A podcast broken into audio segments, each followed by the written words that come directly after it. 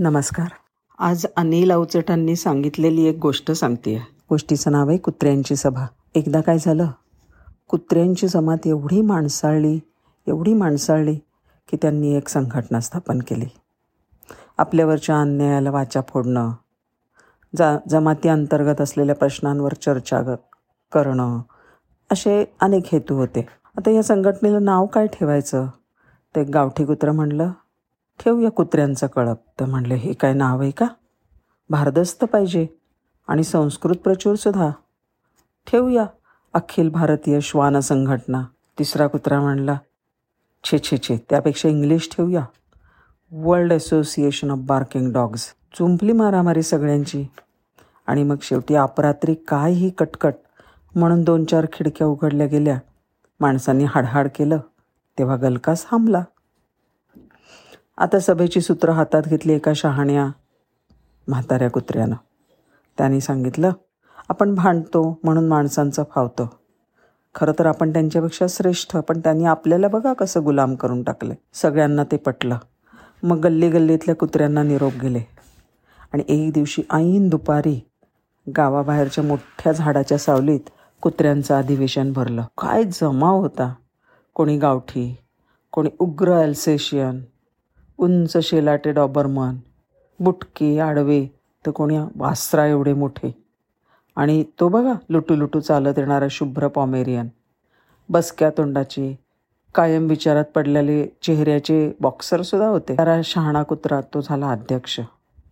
पहिल्यांदा त्यांनी सूचना केली. ज्यांच्या गळ्यात पट्टे असतील त्यांनी ते उतरवून ठेवा.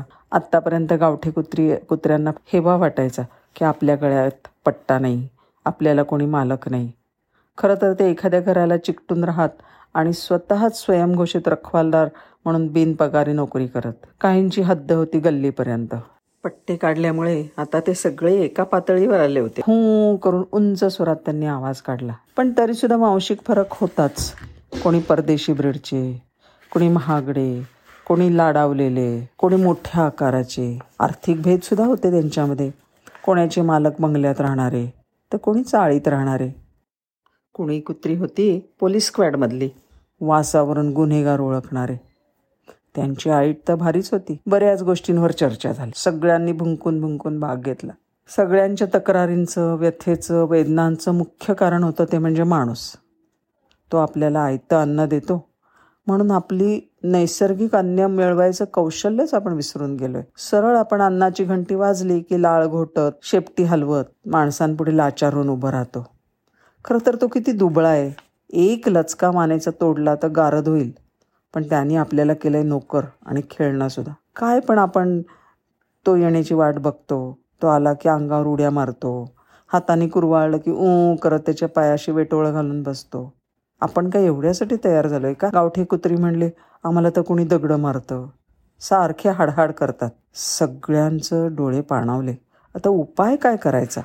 माणसाचं वर्चस्व कसं दुखझुकारून द्यायचं? आणि मग सगळ्यांनी ठरवलं आणि सगळे चालायला लागले जंगलाकडे. आपलं अन्न आपणच मिळवायला. स्वतंत्र जगायला. इथे नव्हतं कोणाला डॉग हाऊस नव्हता कोणाला गोळ्या देणारा डॉक्टर आणि गळ्यात पट्टासुद्धा त्या रात्री कुत्री घरी नाही परत आली.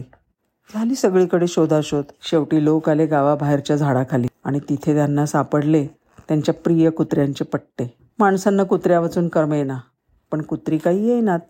मग त्यांनी पाळले वेगळे वेगळे प्राणी. त्यांनाही कळला कुत्र्यांचा पराक्रम.